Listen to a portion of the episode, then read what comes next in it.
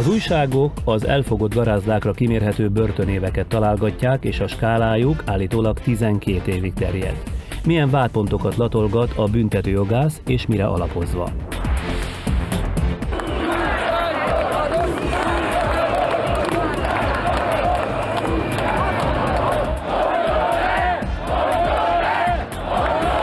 Helyzetkép, okok és következmények. Mit gondol újabb három értelmiségi, akik különböző nézőpontból szemlélik a heti eseményeket? Ma este velünk lesz Szilágyi Ákos eszéista, Vekerdi Tamás pszichológus és Király Júlia közgazdász. A rendőrség az első napi bénultság után láthatóan elszánta magát arra, hogy véget vet az éjszakai pusztításoknak. Azok mellett, akiket az összecsapásokban fogtak el, vagy száz nyomozó keresi a többi, eddig csak részben azonosított vandált. Kérdés, hogyha a törvény elé kell állniuk, mivel vádolják majd őket. Bár ma már két fiatal ügyében ítéletet is hozott a Pesti Központi Kerületi Bíróság, akiket kedden éjjel vettek őrizetbe Budapesten. 12 ezer forintos perköltség megfizetése mellett három nap elzárásra ítélték őket, és mivel ezt az időt már letöltötték, szabadon távozhattak ma a bíróságról.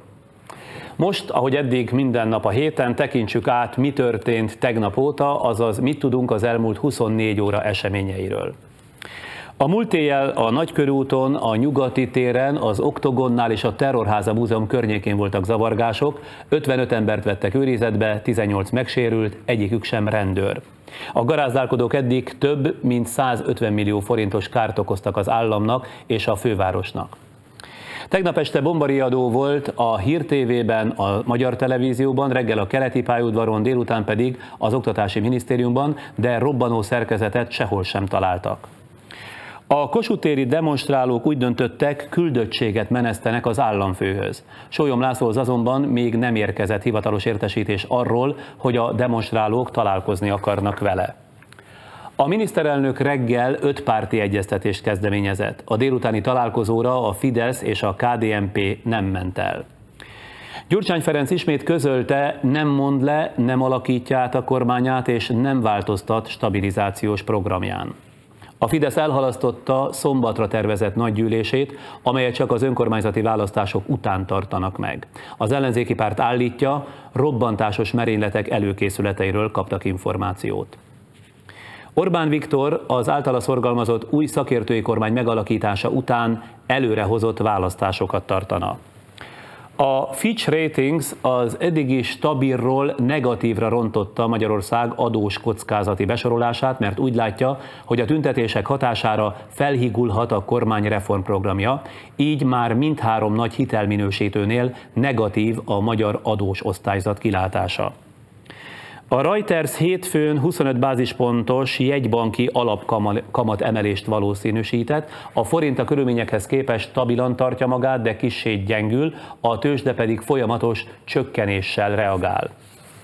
A Financial Times úgy véli, a jelenlegi helyzetben gazdaságpolitikai szempontból Gyurcsány Ferenc maradása a legjobb választás. A külföldi elemzők egy része elhúzódó válságra számít.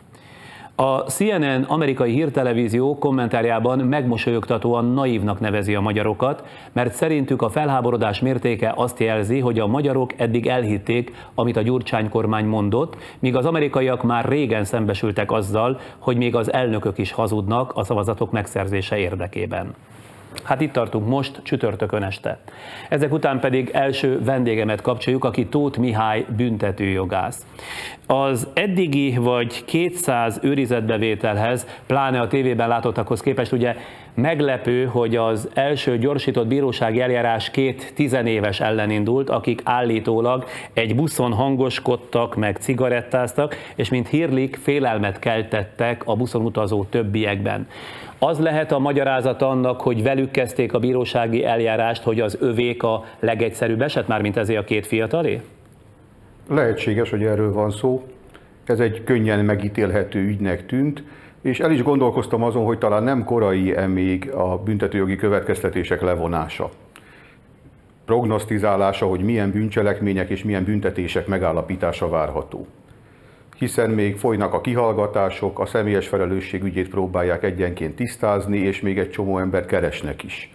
Aztán mégis arra jutottam, hogy nem korai erről beszélni, mert szokatlanul súlyos és az embert okkal megrázó cselekmények történtek az előző napokban, amelyeknek jogállamban súlyos következménye is kell, hogy legyen.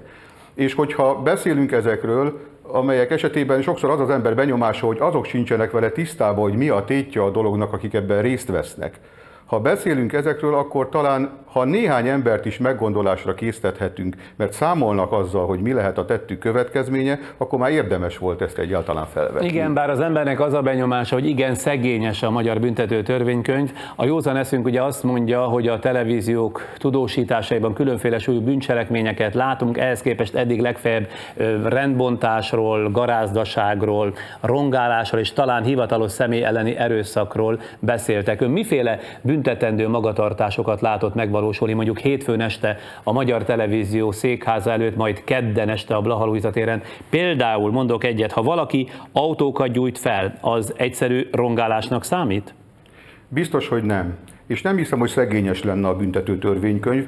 Legfeljebb a pillanatnyi jogalkalmazó szervek fantáziája szegényes, hogy ezeket a cselekményeket megfelelően el tudják helyezni jóval súlyosabb. Tehát most arra utal, hogy a jogalkalmazó, a bíróságok nem képesek eligazodni? Hát vagy a bíróságra mondjuk... ezek az ügyek még nem kerültek. Egyelőre ugye azt, ha lehetett hallani, hogy a rendőrség hivatalos személy elleni erőszak és garázdaság ügyében indít eljárást, azt kell mondanom, hogy ezek talán megvalósultak, de ez a rendőrségnek azt a reflexét látszik igazolni, amit futballhuliganizmus ügyében szoktak követni, akkor is ezek miatt a cselekmények miatt indítanak eljárást. Úgy látszik, ehhez vannak szokva, és eddig még nem szólt nekik egyetlen jogás sem, hogy itt jóval súlyosabb, akár állam elleni bűncselekmények gyanúja is felvethető. Tehát ha valaki autókat gyújt fel, az egyszerű rongálás, vagy pedig valamiféle minősített eset?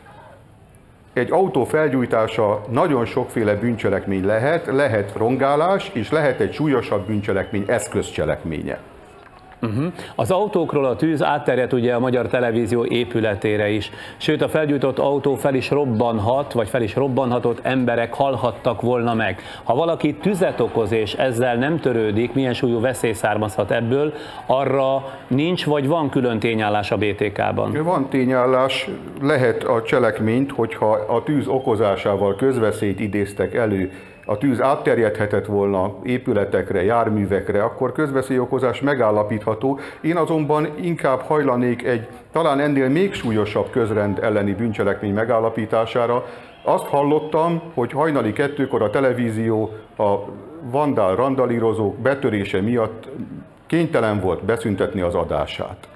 Ez a jelenlegi büntetőjogi értékelés szerint szinte iskola példája lehetne a annak alapján, amit láttunk belőle, a közérdekű üzem működése megzavarásának. Na majd mindjárt ebbe is belemegyünk, de még egy picit itt az autók és tüzek tájékán, ha érdeklődhetnék. Ha valaki felgyújt egy rendőrautót, én arra bizonyos vízágyús autóra gondolok, amelyik ugye elakadt ott a sárban hétfőn este a TV székház előtt, és amelyben benne ült legalább egy rendőr, az például nem emberéletveszélyeztetése?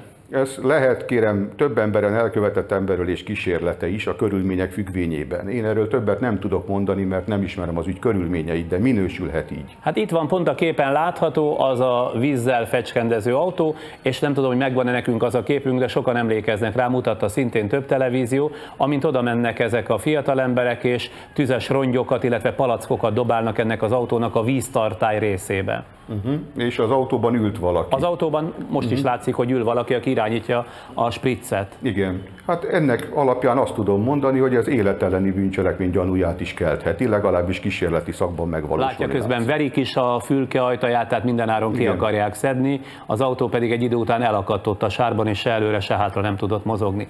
Aztán ugye, miután látta ön is hétfőn este az MTV épület előtti térről a képeket, látott-e ott más olyan magatartásokat, amelyek túlmennek mondjuk a garázdaságon? Hát feltétlenül láttam, sőt, garázdaság az nem is lesz megállapítható, mert a garázdaság, és nem akarok nagyon technokratán fogalmazni, de mi azt szoktuk mondani, hogy egy szubszidiárius bűncselekmény, tehát csak akkor állapítjuk meg a garázdaságot, hogyha súlyosabb bűncselekmény, ami a garázdaság keretében megvalósult, az nem állapítható meg. Most itt, ha azt vesszük, hogy van egy biztosan 50 millió forintot meghaladó kár, ami a vandalizmus eredménye, akkor ez már önmagában egy 2-től 8 évig terjedő szabadságvesztéssel fenyegetett rongálás. És mi a helyzet a bizonyítékokkal? Egy ilyen eljárás során a tévéfelvételek szolgáltatják a rendőrség, illetve a később eljárás számára a perdöntő bizonyítékokat? Már hosszú ideje elfogadott a gyakorlatban, hogy a tévéfelvételek, gondoljunk a futballmeccsekre, azok egyértelmű bizonyítékként használhatók fel a hagyományos bizonyítási eszközök, tanúvallomások mellett. Ezeket a felvételeket a tárgyalóteremben ma már le is szokták vetíteni és szembesítik a felvételekkel az ott jelenlévő terhelteket, és nyilatkoztatják rá nézve. Tehát ezek nem csak a nyomozást, hanem majd a bírósági tárgyalást is segítheti. Haladjunk akkor a súlyosabb bűncselekmények felé. Ugye megnéztem én itt délután a rombolás tényállását a büntető törvénykönyvben, amely így szól. Rombolás 142. paragrafus, aki a Magyar Köztársaság alkotmányos rendjének megzavarása céljából közművet, termelő, közforgalmi vagy hírközlő üzemet, vagy annak berendezését, középületet vagy építményt termékkészletet, hadianyagot vagy rendeltetésénél fogva hasonlóan fontos más vagyontárgyat megsemmisít, használhatatlanná tesz vagy megrongál, büntettet követel és 2-től 8 évig terjedő szabadságvesztéssel büntetendő. Ennek a 142. paragrafusnak a második bekezdés azt mondja, hogy a büntetés 5-től 15 évig terjedő vagy életfogytig tartó szabadságvesztés, ha a rombolás különösen súlyos hátrányal jár. A magyar televízió ugye hírközlőüzem, székháza ilyen értelemben is középület. Ilyen bűncselekményt hétfőn este látott megvalósulni? Az jól tette, hogy megnézte a BTK-t, és javaslom azokat, akik ezeket az ügyeket megítélik, hogy szintén nézzék meg a BTK-t, mert például a rombolással az a helyzet, hogy fél évszázada ez egy szunnyadó tényállás a BTK-ban, hozzá kell tennem szerencsére. Mit jelent az, hogy szunnyadó? Azt jelenti, hogy létével fenyeget, és nem alkalmazásával. Nem fordult elő egyetlen egy ilyen cselekmény ember emlékezet óta. Ott van a BTK-ban ez a Már tényállás. legalábbis, hogy ez alapján ítéltek volna el nem, valakit. nem volt ilyen. Nem volt uh-huh. ilyen. Sem a másik ugyancsak szóba jöhető lázadás, ami ennek a párja. Abba is belemegyünk, de akkor ha erre a kérdésemre válaszolna, Persze. hogy ilyen bűncselekményt hétfőn este látott megvalósulni, rombolás? Kérem szépen, ez attól függ, hogy egyértelműen igazolható-e az alkotmányos rend aláásására irányuló célzat. Azaz? Ha, azaz, ha azt mondjuk, hogy ez voltak éppen nem az alkotmányos rend aláásására irányult, vagy ez nem igazolható, csak egy öncélú vandalizmus, egy egymást hergelő tömeg öncélú vandalizmusa volt, akkor nincs rombolás. Ha azt mondjuk, hogy ez megállapítható, tehát a politikai motiváció, az állam elleni motiváció, akkor minden további nélkül megállapítható. Mitől függ az? Hát láttuk, amit látunk. Nyilvánvalóan arra nem lehet számítani, hogy beismerő vallomást tesznek. Szóval itt mi dönti el a különbséget? Például az, hogyha a felvételeken az látható, hogy a kormány lemondását ö, is követelik skandálva, akkor az, és, és nem csak jelszavakat kiabálnak, ami önmagában nem az alkotmányos rend elleni irányultságot igazolja, ha tehát van egy egyértelmű az állami szervek rendszerét is aláásni próbáló fellépés, akkor azt lehet mondani, hogy van állam elleni motiváció, és akkor van rombolás. Uh-huh. Mert a rombolás azt... többi tényállási eleme az tökéletesen megvalósult. A rombolás, kérem, egy politikailag motivált rongálás kiemelt objektumok ellen.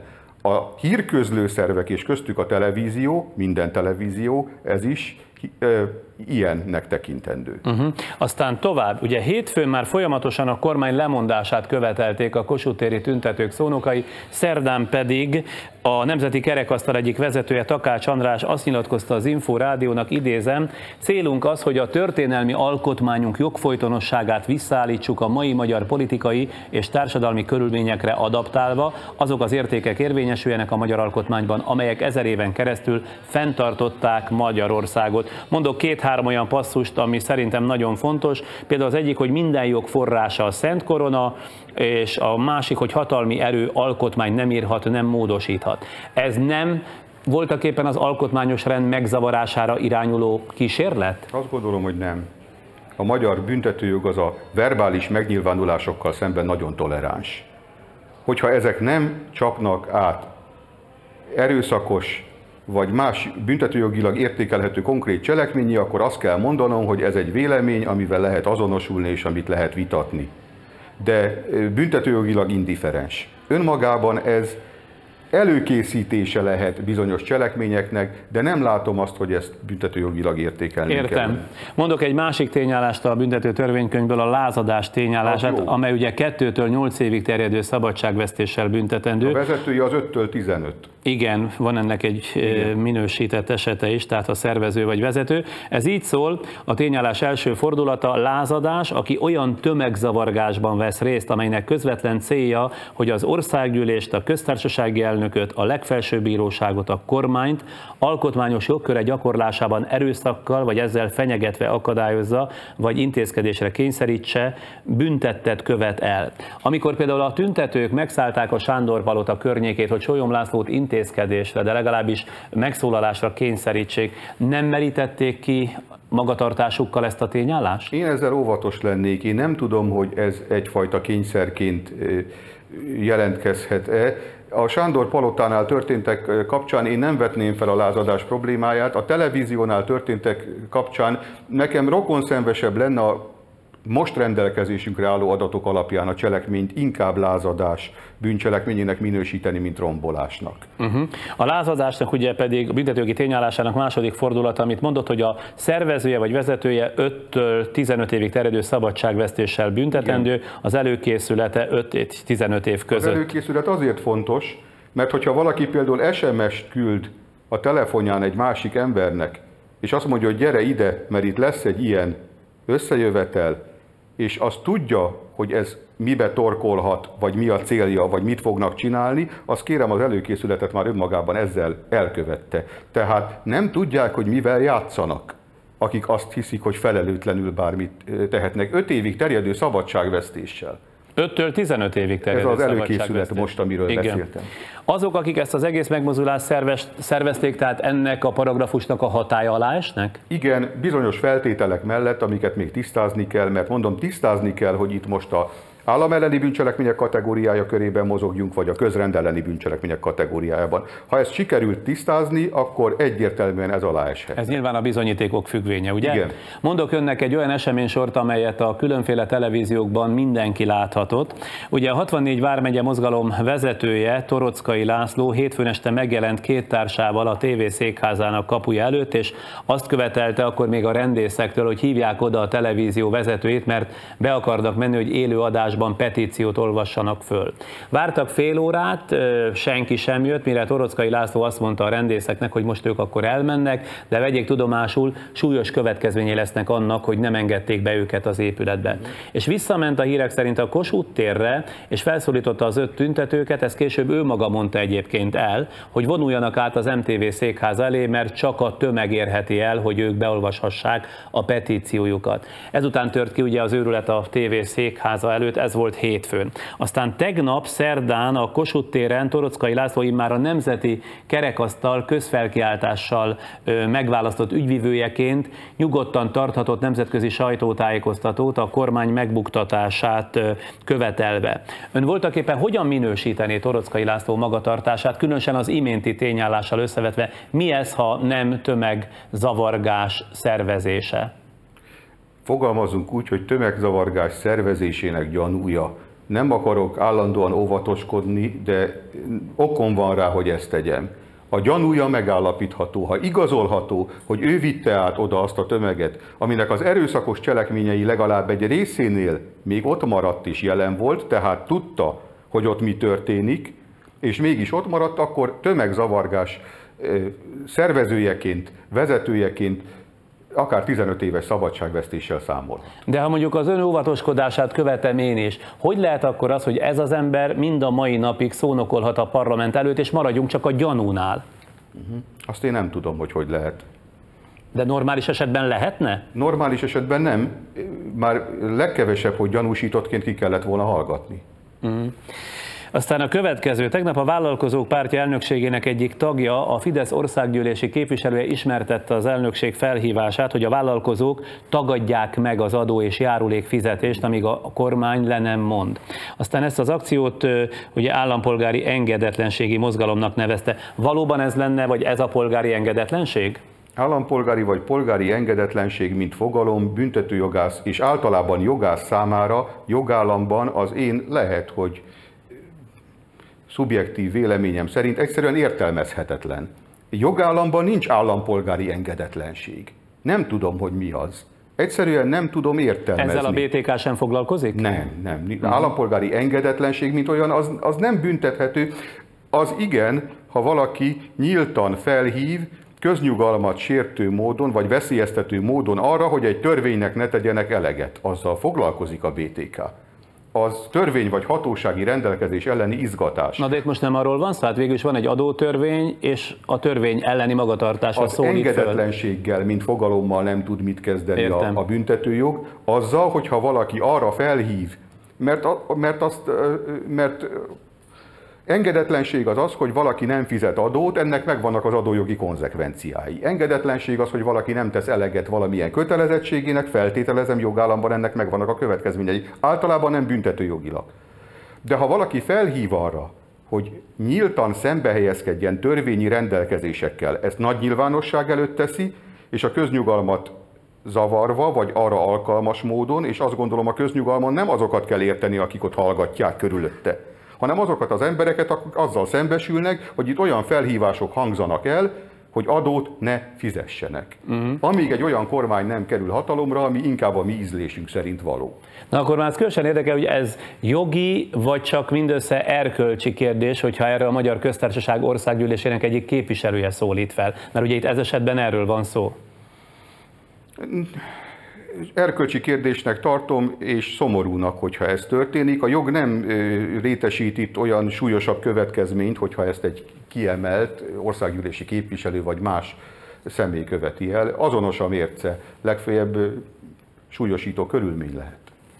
És végül talán a legfontosabb kérdés, ha egy politikus és ne is, menjünk be, ne is menjünk bele konkrét szemébe, illegitimnek minősíti a törvényesen és demokratikusan megválasztott kormányt. Ha a kormány ö, lemondását követeli az MSZP-től és korlátozott felhatalmazású kormány felállítására tesz javaslatot. Ha az alkotmány szerint a népnek felelős parlament és a parlamentnek felelős kormány fölé az alkotmány által egyébként el nem ismert ellenőrző szervezeteket akar állítani, úgy, mint költségvetési tanács, meg önkormányzati ellenőrző testület, ez vajon hogyan minősül jogilag? Hol a határ? Azt akarom csak megtudni a pártpolitikai harc és az államrend veszélyeztetése között. Igen, Hát büntető jogászként most a számomra biztonságos területet egy kicsit el kell hagynom, és azt kell mondanom, hogy ez is ugye verbális megnyilvánulás, ami önmagában büntetőjogilag nem feltétlenül jár konzekvenciákkal. De azt hozzá kell tennem, hogy nagyon veszélyes és felelőtlen politika, politikusi magatartásnak tartom azt, hogyha valaki azt súlykolja a közvéleménybe, azt próbálja megmagyarázni, hogy a kormány illegitim, erkölcsileg vagy gyakorlatilag megsemmisült, egyszerűen figyelmen kívül hagyandó. Mert hogyha ezt teszi, hogy illegitimnek minősíti a kormányt, akkor legitimizálja azokat a magatartásokat, amelyeket tegnap meg tegnap előtt láthattunk. Mert segítheti egy olyan önigazoló nézetrendszer kialakulását egyes csoportokban, hogy akkor én viszont, ha a kormány illegitim, mindent megtehetek. De és ez azért ha jól értem, nem tartozik az államrend veszélyeztetése kategóriába, azt mondja. Önmagában nem. Önmagában nem, csak Mi egy veszélyes kriminogén tényező, ami segítheti bűncselekmények kialakulását. Mi kellene hozzá, hogy ebbe tartozzon? Hát az kellene, amit láttunk tegnap meg tegnap előtt, nem kellene, hanem akkor valósul meg, esetleg. Ha közvetlen összefüggés teremthető a felszólítás, illetve a kijelentés, meg az események Igen, között? akkor feltétlenül. Uh-huh. Na most még egy utolsót kérdezek. A tüntetők jó része, de hétfőn este a Hír TV és forradalomnak minősítette mindazt, ami az utcákon és a politikában zajlik. A demokratikus rend megdöntésére irányuló kísérlet az forradalom, az nem ellenforradalom? Én ilyen terminológiai kérdésekkel, mint hogy ezek nem jogi kérdések, nem kívánok foglalkozni. Jó, köszönöm szépen. Nagyon szívesen.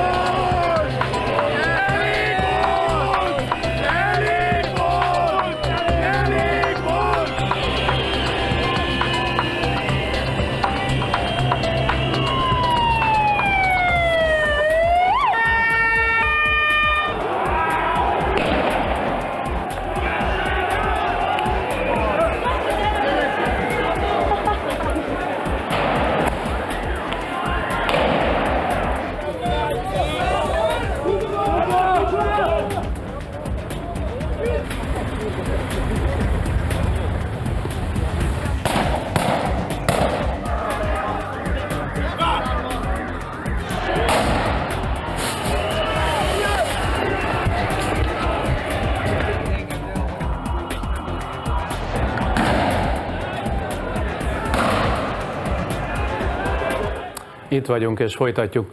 Talán egyetértenek velem abban, hogy senki sem követelheti magának a jogot, hogy egyedül ő mondja meg, miként kell látni, értelmezni a történteket, és mindenki másnak hallgassa neve, pedig sokan gondolják oszthatatlannak a véleményüket a helyzettel kapcsolatban. Mai vendégeink is természetesen saját gondolataikat fogják elmondani. Szilágyi Ákos, Király Júlia és Vekerdi Tamás. Amivel kezdeném, és mindhármajuknak fölteszem a kérdést, úgyhogy haladjunk majd talán kívülről befelé. Egyetértenek-e azzal, hogy a Gyurcsány beszéd ominózus részlete volt a szikra, ami föllobbantotta az indulatokat? Ákos? Nem. Természetesen nem. A, a, ami a indulatokat föllobbantotta, az nyilvánvalóan maga a Gyurcsány csomag. És a gyurcsány csomag, ami váratlanul, hirtelen zúdult az emberekre, tehát anélkül, hogy az a bizonyos frakció előtt elmondott beszéd egy, egy népszerű változatba a nyilvánosság előtt megismétlődött volna, ez okozza a feszültséget. Az már egy járulékos mozzanat, hogy tízezeren vagy húszezeren itt vagy ott tüntetnek, a szervezett dolog, és bizonyos értelemben finanszírozott. Tehát azt mondod, hogy a beszéd az voltak éppen csak ürügy? Természetesen. Hát láttuk is, hogy ez egy jól felépített kampánynak az utolsó, már a, az ellenzék kampányának az utolsó kártyája volt, amit kiátszottak, és utána következett a hatalom részéről egy rövid hezitálás, tétovasság, ami, aminek a következményeit aztán az utcán láthatjuk. Julia? Nem egészen értünk egyet. Nem volt következménymentes maga a csomag, de vasárnap, amikor elkezdődött a parlamentnél, az első néhány ember megjelent, az, az a vasárnap délutánnak volt a következménye. Már hogy milyen értelemben? Tehát a, a beszéd, napvilágra került a beszéd? a beszéd uh-huh. napvilágra kerülésének. Én abba se értek teljesen egyet az Ákossal, hogy ez egyértelműen szervezett, és nincsen benne spontán rész. Mi a maga verziója, akkor mondja el? Én ott, tehát nem tudom, hogy Pehjemre vagy Szerencsémre, de ott lakom, úgyhogy majdnem úgy percről percre nyomon tudtuk követni. Nagyon sok ismerősöm is ott volt a téren, akik egyszerűen azért jöttek oda aznap este, mert hallották ezt a beszédet, és, és ugyanolyan tanácstalanok és döbbentek voltak, mint nagyon sokan akkor az országban. Nem igaz, hogy ez kizárólag csak egy szervezet, előre felépített akció volt, az ellen nem tiltakozom, hogy lehet, hogy volt ilyen benne. Tamás? Én se értek egyet azzal, hogy ez robbantotta volna ki, sőt azt kell mondanom, hogy talán nem is ebben az országban élek, vagy mindenre rosszul emlékszem, mert én emlékszem, vagy emlékezni vélek arra, hogy a választások előtt az akkori kormány mondta, hogy rettenetes rossz állapotok vannak az államháztartásban, és ezeket bizony korrigálni kell. Azt is mondta, hogy a gazdaság jól teljesít. Akárhogy viccelünk ezen, ez így van. A gazdaság jól teljesített, mindegy, hogy mihez hasonlítjuk most. Az államháztartásban nehéz helyzet volt. Egy. Kettő. A beszéde nem arról szól, végül is meghallgattam, elolvastam, amit mondanak róla. Nem arról szól, hogy én Gyurcsány Ferenc vagy az én kormányom hazudott. Egyáltalán nem. A beszéd arról szól, hogy az egész magyar politikai elit 16 éven át hazudott. Egymást haj... Miből vonta le ezt a következtetést? Tehát hiszen azt mondja, hogy mi hazudtunk, saját, tehát a frakcióra Frakci... érti. Persze, de erről pillanat, mindjárt befejezem. Igen, bocsánat. És hogy ezt nem lehet tovább csinálni. Mit nem lehet tovább csinálni? Hogy egymást hajszoljuk bele kormány és ellenzéke a túllicitálásba. Pont. Még egyet mondanék mi az, hogy hazudik a kormány? Nekem van egy emlékem 1998-ból, amikor a kormányra kerül a jelenlegi ellenzék, és egy kitűnő fiatal gazdasági szakembert, Urbánt teszik oda pénzügyminiszternek. A felháborodott emberek és sajtó azt mondják, hogy nem ezt ígértétek a választások előtt, mire a pénzügyminiszter így válaszol, meg kell szokniuk az embereknek, hogy más a választás, és más a kormányzás. Hát ez se politikus mondta. Ebben a pillanatban leváltja őt a miniszterelnöke. Tehát itt tényleg mondd meg az igazat, betörik a fejedet. Hasonló a helyzet itt is szerintem. Tehát a beszéd nem arról szól, amit mondanak róla, sokkal tágabb értelmű beszéd, végre valaki igazat mondott. Szerintem erről szól. Én nem azt állítottam, hogy közvetlenül ez a bizonyos hmm. csomag, amelyik egyébként tényleg nagyon súlyosan érinti a magyar társadalmat, és iszonyatos felháborodást váltott ki. Ezt napi szinten tapasztalom, nincsenek ott a téren ezek az emberek, és el fogják viselni. Ez nem, nem ez, nem ez, ott. hanem azt gondolom, mi nagyon szűkre zárjuk uh-huh. ennek a, általában az események megvilágításának, értelmezésének a körét. Itt egy korszak véget ért. A magyar demokrácia válságáról van szó. Arról van szó, amit Bibó István annak idején nagyon pontosan leírt a Zsákutcás Magyar Fejlődés Eltorzult Magyar Alkatcímű híres tanulmányába, hogy hamis konstrukt, hazug konstrukciókra nem lehet politikát építeni. A politikus mondja, Bibó hazudhat, mondhat hazug mondatokat, de hamis konstrukcióra nem lehet. A probléma az, hogy Magyarországon a rendszerváltás eleve ö, ö, eredendően hamis konstrukcióra épült. Egy hamis, Milyen hamis kiegyezésre épült. A félelmek sokaságára épült. Itt hamis a privatizációtól kezdve odáig, amit az embereknek ígértek, hogy a rendszerváltás, az mit fog hozni? Az értelmiség persze rettesen örül a szabadságnak. Tehát az emberek azt szerették volna, hogyha két, három, négy, öt éven belül, vagy azonnal Bécsi nívót hozna.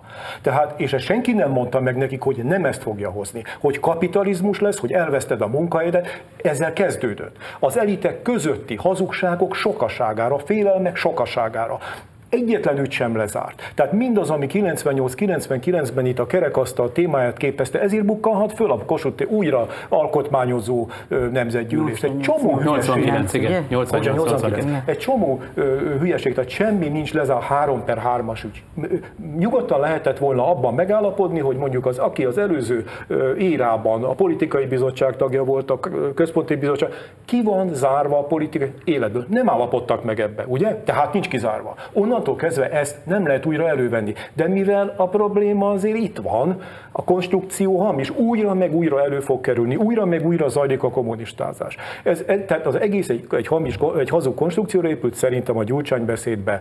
Ez nem a politikai jelentés, az értelmez, az, hogy ki hogyan értelmezi azt a beszédet, utólag a tök lényegtelen. Az a lényeges, hogy mi jött abból le aznap délután, az a két-három vagy négy mondat, de a beszéd eredetileg azt mondja, miután egy nem politikus beszéde.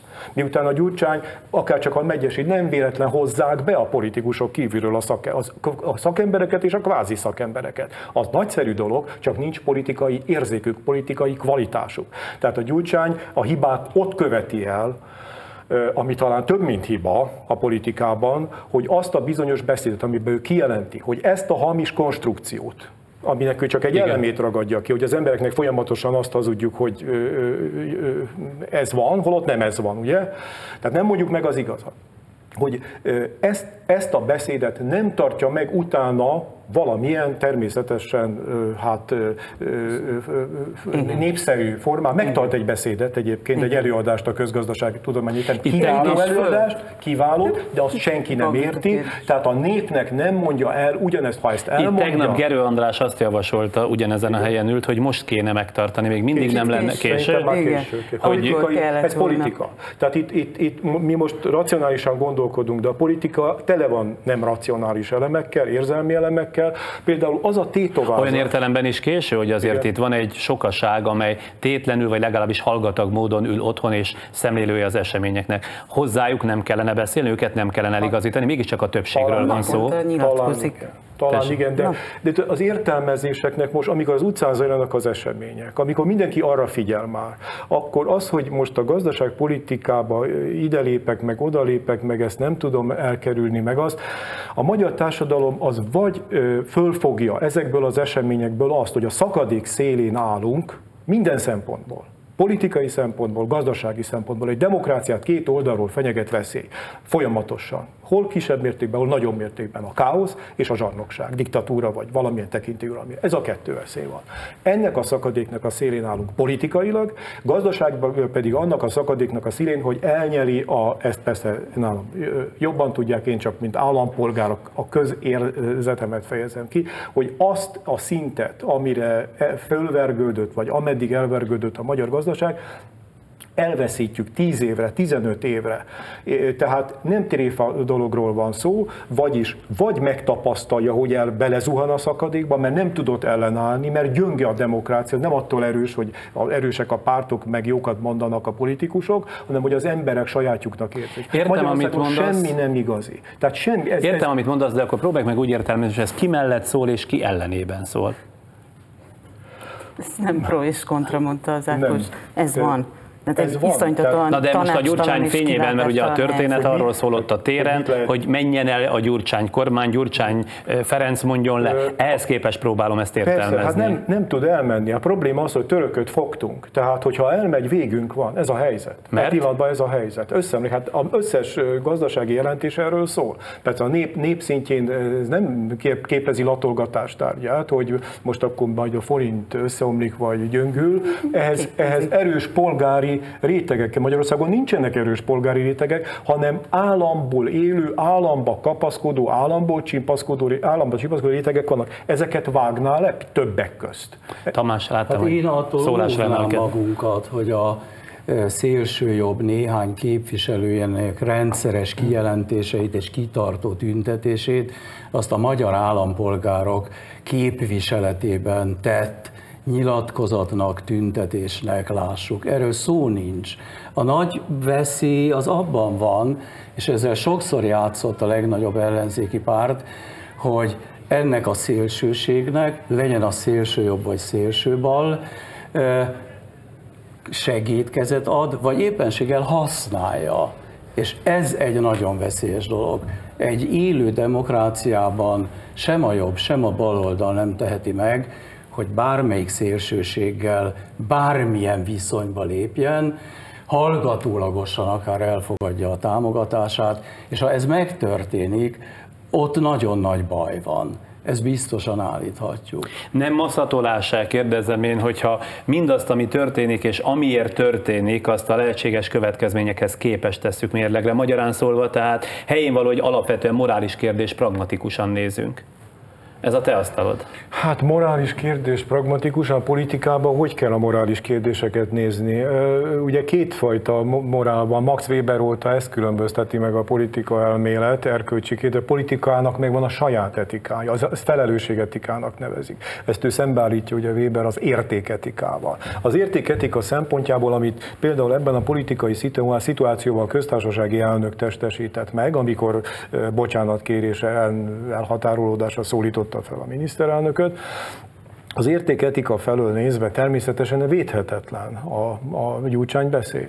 A politikai felelősségetika felől nézve az, hogy ő nem kért bocsánatot például, ami szintén egy politikai lépés, az abszolút mértékben védhető. Ma megkérdezte egyébként az Index tőle, hogy miért nem kért bocsánatot, és azt válaszolja Gyurcsány Ferenc, hogy a felelősség vállalását nem bocsánatkéréssel kell elintézni, a változtatás, a megváltozott cselekvés sokkal erősebb.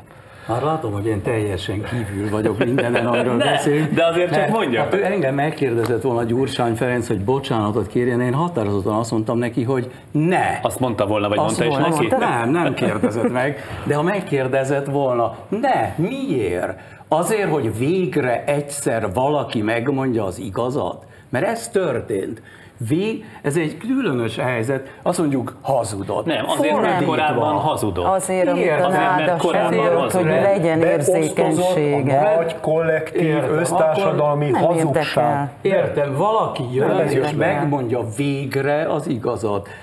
És ahogy ezt a mondás mondja. Bocsánat, ugye, hogy... nem jött valaki és mondta meg az igazat, hanem elmondott a szocialista frakcióban május végén egy mondjuk tegnapi jelzővel élve népies beszédet, egy lendületesen népies beszédet, ami Nádas Péter szerint stilisztikai bravúr volt, és jó, hogy ezt a Nádas mondja, mert tényleg az volt, egy olyan beszéd, amiben az a bizonyos jelző az ország előtt azt jelentette, hogy ez a szegény, szerencsétlen és általam legjobban szeretett ország, tényleg ezt jelentette a jelző, de ezt a beszédet a szocialista frakció előtt mondta el, aki mivel egyetlen egy célja volt, hogy fölrázza, hogy azt mondja, hogy nem lehet másfele menni, és a beszéd stílusa is ehhez igazodott, mert Gyurcsány Ferencnek nem ez a stílusa Gyurcsány Ferenc azt mondta, hogy egy politikusnak nem ez a stílusa. Beszélve a- Gyurcsány Ferenc ebben a pillanatban azt követte el, amit egy angol lord nem követhet el. Egy angol lord otthon a kandalló lordok előtt sem De itt vakarja meg az megemlíteném azt, hogy Adi Endre, Kölcsei Ferenc, Berzsenyi Dániel, vagy a zsidó proféták hihetetlen módon szidalmazták a nemzetüket.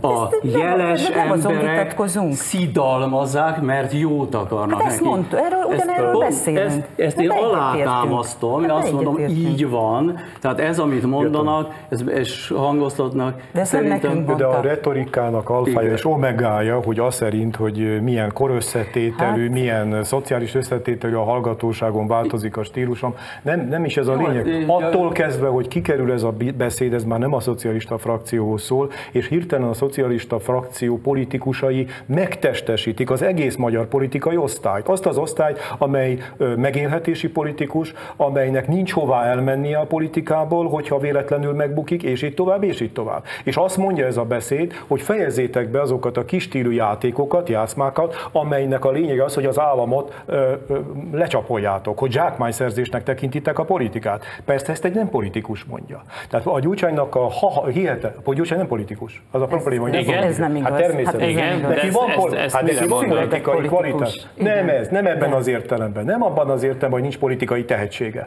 Nem vált politikussá. Eleve kívülről hozták be, a szocialisták két ilyen politikust hoztak be kívülről, mert nincsen politikusuk.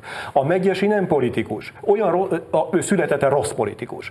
A Gyurcsány születetten jó politikus, na de hát bocsáss meg, hát ő a milliárdjai mögé bármikor visszavonulhat, hát ő egy független Hát ember. még valaki lehet ő majd. Hogy Hát van politikai kvalitása, de egy csomó dolgot nem tud meg, nem ért hozzá, nem évek során meg fogja tanulni. A politika az egy szakma. Az Orbán politikus, nem csak politikai tehetsége van, ő politikus, azzá vált. Ilyen hibákat, amiket a Gyurcsán sorozatban követel, politikai hibákat, ő nem követett el. Sok minden fölrohatunk a rovására. Nem követett el? Nem ez a probléma most, hogy jó politikus, rossz politikus, van-e politikai, hogyne, kiváló debattőr, szervező, menedzser, és talán inkább ilyenre van szükség ma a magyar kormányzásban. De ettől még ilyen politikai hibákat, amikről itt beszélünk, amik ö, oda vezettek, hogy az igazságát, amiben ugye nagyjából egyetértünk, hogy, hogy van valami igazsága a jelenlegi kormánynak, nem abban, amit csinál. Ebben a szakításban, ebben a tovább így nem tudjuk vinni a dolgokat. Joli nagyon integet, nincs igazsága? Tehát e tekintetben ebbe, sincs? ebbe az egybe, tehát, Na de ezt nem jól vitelezte ki. És abban a pillanatban, hogy rosszul egyetértünk, vitelezi ki, megbukik politikailag, le, és az egész, az egész, az egészet arra, kockára tette. Azért vagy ennyire dühös, mert szóval ez, ez azt jelenti, hogy érte haragszol? Tehát kockára teszi, Hogy kock... jövök az utcáról. Érted? Kockára teszi az egészet? Ez annak szólt ez az indulatosságod? Nem, hanem a tétnek a nagysága. Az, az, szerintem az mindenki indulatossá tesz némiképp, és egyébként tényleg nem arról a pár ezer, pár, pár tízezer tüntetőről van szó, akik spontán módon vagy mobilizáltan kimennek, mint hallom itt a Kossuth téren, olyanok is vannak, akik szabályosan napi díjat kapnak azért, hogy ott vannak. Most, mostani hír elég hitelesnek tűnik. Semmi különös nincs ebben, hát Amerikában minden percben megrendelsz egy szolgáltatás a tüntetés, szóval nem különösebb dolog. Á- Ákos indulatában valamiben egyetértünk, Igen. valószínűleg csak kevésbé vagyok indulatos, mint ő, hogy a kétségbeesésünk nagyon sokunknak annak szól, hogy amit elkezdődött a választások után, és ami nagyon sokunk szerint elkerülhetetlen, ami miatt iszonytató elégedetlenség van, és borzasztóan nehéz azt mondani, hogy de igen, ezt végig kell csinálni. Erre volt egy esély, hogy igen, ezt most végig lehet csinálni. Ez most az ember vasárnap este azt érezte egy pillanatra, hogy nem lehet így tovább csinálni. Nem tudom, hogy hogyan lehet, mi megy tovább. De maga az esély, tehát a lényegi kérdést illetően az nem, esély elveszett? Még, csak nem tudom, hogyan tovább. Muszáj, nincsen más esély, ugye nincsen más út. Vagy ugyanezt megcsináljuk, ami meg lett hirdetve, a megszorításokkal Mondjuk, ha együtt. elvész ez az esély, akkor annak gazdaságilag Az milyen következményei A gazdasági az a legkevesebb. De az az, mi? akkor, De- az gyakorlatilag egy nagyon-nagyon-nagyon szegény ö, banánköztársaság szintjére való lesüllyedés. itt van egy Pillanatok alatt? Pillanatok ez, ez alatt? kvázi pillanatok alatt, ez tényleg nagyon gyorsan, és ez ö, teljesen mentetetlen az a vicc, hogy ebben teljes egyetértés van valamennyi oldali szakértő között, tehát leszámítva egy-két ilyen nagyon szélsőséges és nagyon buta elképzelés, mi szerint itt a karvajtőkét kívül, zárjuk az országból, akkor mi itt bent megoldjuk saját magunkat. Azzal Mellár Tamások ezek egy nagyon szép interjút adott a, a Hír TV-ben pont. A Csillag Istvánig mindenki egyetért, hogy ez egy utolsó esély arra, hogy Magyarország egy működő gazdas, egy működő ország maradjon. Én csak két provokatív megjegyzést szeretnék még tenni. A... Mert nem voltunk itt eléggé fölhergelve már eddig is. Ez, sajnos ezt gondolom, és mindkét oldal felé szeretnék provokálni. Az egyik az, hogy a választások után én azt kérdeztem magamtól, mint egyszerű újságolvasó állampolgár, mi az oka annak, hogy jobb és baloldali sajtó együtt hörögnek, teljesen egységesen. És most úgy látom egy kicsit, hogy a szocialista pártban is lehetnek olyan emberek, akik féltik ezt, azt, amazt a stallumukat, és neki lendülnek, hogy ezt a gyurcsányt kiebrudalják. Ezt milyen jelekből vette észre? Mert hogy én pont, hogy Gyurcsányt kérdezik ebben az előbb idézett Index interjúban, és azt mondja, hogy egyetlen egy rossz hangot nem hall a szocialista frakciót, de annyira, hogy még bíztatják is, is, hogy ne hagyja abba. Én most ez el, csak szubjektív, nagyon szubjektív intuícióimat, melyek bizonyára részben tévesek, szeretném előadni. Még egy másik megállapítás. Annak idején nem szavaztam Antal Józsefre, nem is szimpatizáltam vele, nem is szerettem igazán. Ennek ellenére az volt az érzés, amikor föllépett a pulpitusra miniszterelnök. Van Magyarországnak egy miniszterelnöke, Antal József utólag is visszatekintve egy államférfi volt, aki kialakított egy jogi konstrukciót. Igen, Tölgyesivel együttműködött, stb. Ezekben nem mélyedek el. Én azóta a miniszterelnökök között láttam ravaszat, ügyeset, hatalomra törekvőt, akarnokot, jó akaratút, de tehetetlen, sok mindent láttam. Ilyen sokan nem Állam... voltak. De volt, akire két jelzőt Állam férfit nem láttam. Most jön a szörnyű kijelentésem. Nekem, aki ős jobboldali vagyok, és konzervatív, és nem tudom még sok mindent mondani, már nem rég nem vagyok az, mert ettől eltántorodtam az utolsó évtizedben, de onnan indultam, 40 évig az voltam, megint látok egy államférfit. Én úgy látom, lehet, hogy Egyet nem szakszerű politika, államférfi. Nem látok ez több államférfi. Ez nem zárja ki. Mindenki más magának akar valamit. Kapar, kurta neki is jut. Neked is jut. Neki, hála Istennek, nem kell kaparnia. Ez is nagyon jó nekem. Örülök De nem neki. pusztán ennyiből látja. Nem, nem, nem ebből látom, a gesztusaiból, a megnyilatkozásaiból szubjektív. Na most akkor egy picit hadd lendüljünk tovább, azt hiszem, hogy Gyurcsány Ferencet eléggé kiveséztük, de a következményekről hadd kérdezzek. A tüntetők, vagy legalábbis egy részük, főleg a szónokok ugye azt állítják, hogy ez, ami van most forradalom. Játék ez a szavakkal, és egyáltalán ki hogy dönti el, hogy ami történik, az most éppen micsoda? Ez egyszerűen hazugság szerintem. Nem igaz.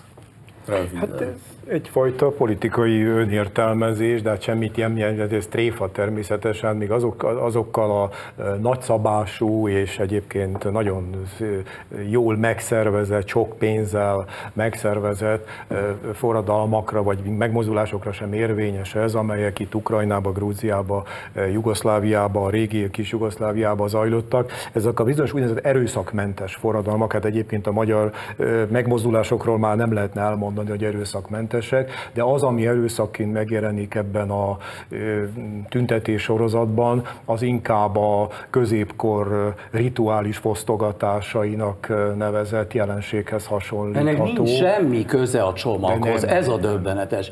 Nincs, nincs köze a csomaghoz. Ami Emberek otthon szenvednek talán a csomagtól, így van. de ennek nincs ez köze a csomaghoz. De ami a téren van, de ami a téren van.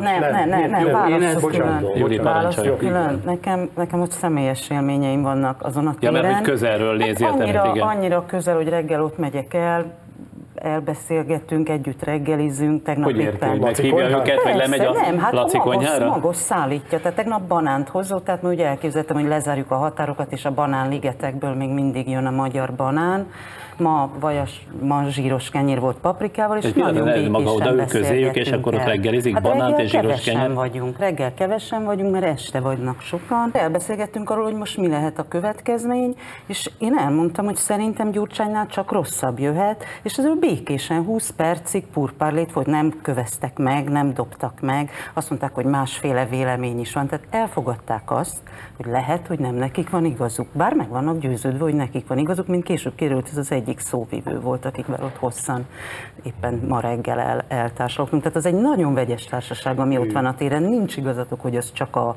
a sötét alja tömeg. nagyon nem is mondtunk ilyet. Szóval nem Jó, tehát az nem csak az, aki randalírozik, nem csak az, aki szóval nem elrohan, az van benne elkeseredés, van benne tanácstalanság, és én szerintem a jelenlevők többségében van tanácstalanság, vannak kérdőjelek. Ezek azok az emberek, a jelentős részük, aki oda megy este, ott van egy-két órát, és utána elmegy. De tudatosan, az folyamatosan tudatosan követik mindazt, ami történt az elmúlt három-négy hónapban a magyar belpolitikában? Tehát akik ott vannak, azok Nem, értik ez ezeket másik, a amit jelenségeket, meg az mondani, hogy- összefüggéseket? Hogy a jelentős részük az szerintem egy, valóban egy gyurcsán csomag protest tüntetés, amit nem is lehet meggyőzni, nem is lehet azt mondani, hogy de fogadd el, hogy ezt, ezt, ezt át kell valahogy élni, de Nem, biztos nem vannak, egyet. vannak ott bőven olyanok, akik a Gyurcsány csomag ellen is tüntetnek, de hát azért itt egy tü- négy éven, vagy nem tudom, most már hanyadik éve tartó tüntetés sorozatról van szó, arról van szó, hogy a parlamentből ki kell, kiviszik az utcára a politikát, hogy kettő, á, folyamatosan, ke- 2004 óta folyamatosan a kettős hatalomnak a szerveit próbálják létrehozni. Hadd ne folytassam, egészen a legutolsó hónapoknak a retorikáig. Mi nem beszéltünk itt, mi egy, egyelőre csak a baloldal felelősségéről. Én azt hiszem személy szerint elsősorban arról, hogy ezt a egyedül lehetséges gazdasági programot politikailag rettenetesen tehetségtelenül, rosszul, visszaütő módon vitelezték ki. De a jobboldal felelőssége hihetetlenül nagy abban, ami most történik, és akik kint vannak most, ugyanazért akarják a gyurcsány távozással bírni, ami egy, egy hónappal ezelőtt a választás előtt akarták. Hát ez nem egy új jelszó, hogy tűnjön el, az nem egy új jelszó, hogy a gyurcsány kormány menjen a fenébe, hát ez nem a csomag után jelenik meg ezen a szinten, a tüntetők szintjén. Hát természetesen, dom, természetesen meghatározza a jobb oldal ezt a tüntetést. Hát majd, Jó, hogyha, hát igazad van, majd, hát hogyha, nem, nem, nem, nem, majd, hogyha nincsen vita, hogy nem baloldal- baloldali majd, hogyha tömegek, baloldali tömegeket ott látunk, meg kisnyugdíjasokat. azok ö, vannak, azok vannak, azok elég, elég Jó, nagy hát, számban vannak. veszélyes, hogy van egy ilyen ember, aki tudja, hogy mit akar, és ré- rész, valószínűleg talán végre is fogja tudni hajtani. Ne, na, Ez ki most a kell, Gyurcsány Ferenc, Igen, ugye? ez a Gyurcsány. Ferenc. Ki kell lőni ezt az embert, hogy az az oldal összeomoljon. Tehát itt erről folyik a, ját, erre folyik a játék. És a Ki más- fogják tudni lőni? Szerintem nem, vagy nagyon remélem, hogy nem. Én az ország érdekében azt Hát remélem, is. hogy nem, egyértelműen.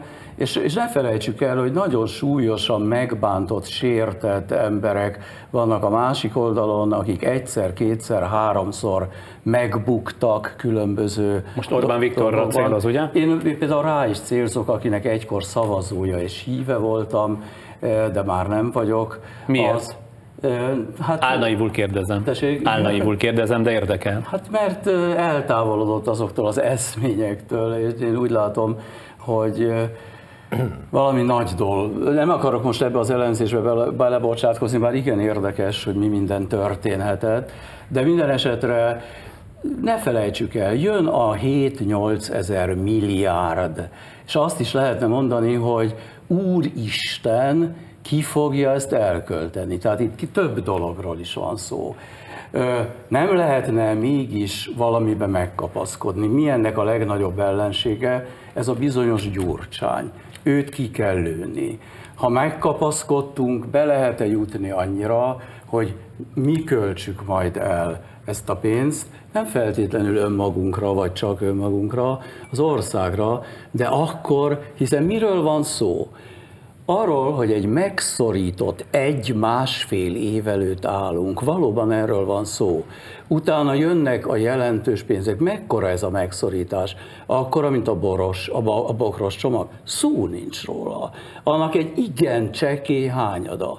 Méghozzá egy olyan populációt érint, amit nem régen töltöttek fel, és ez volt éppen a baj, egy hatalmas pénzzel, fizetésemeléssel, nyugdíjemeléssel.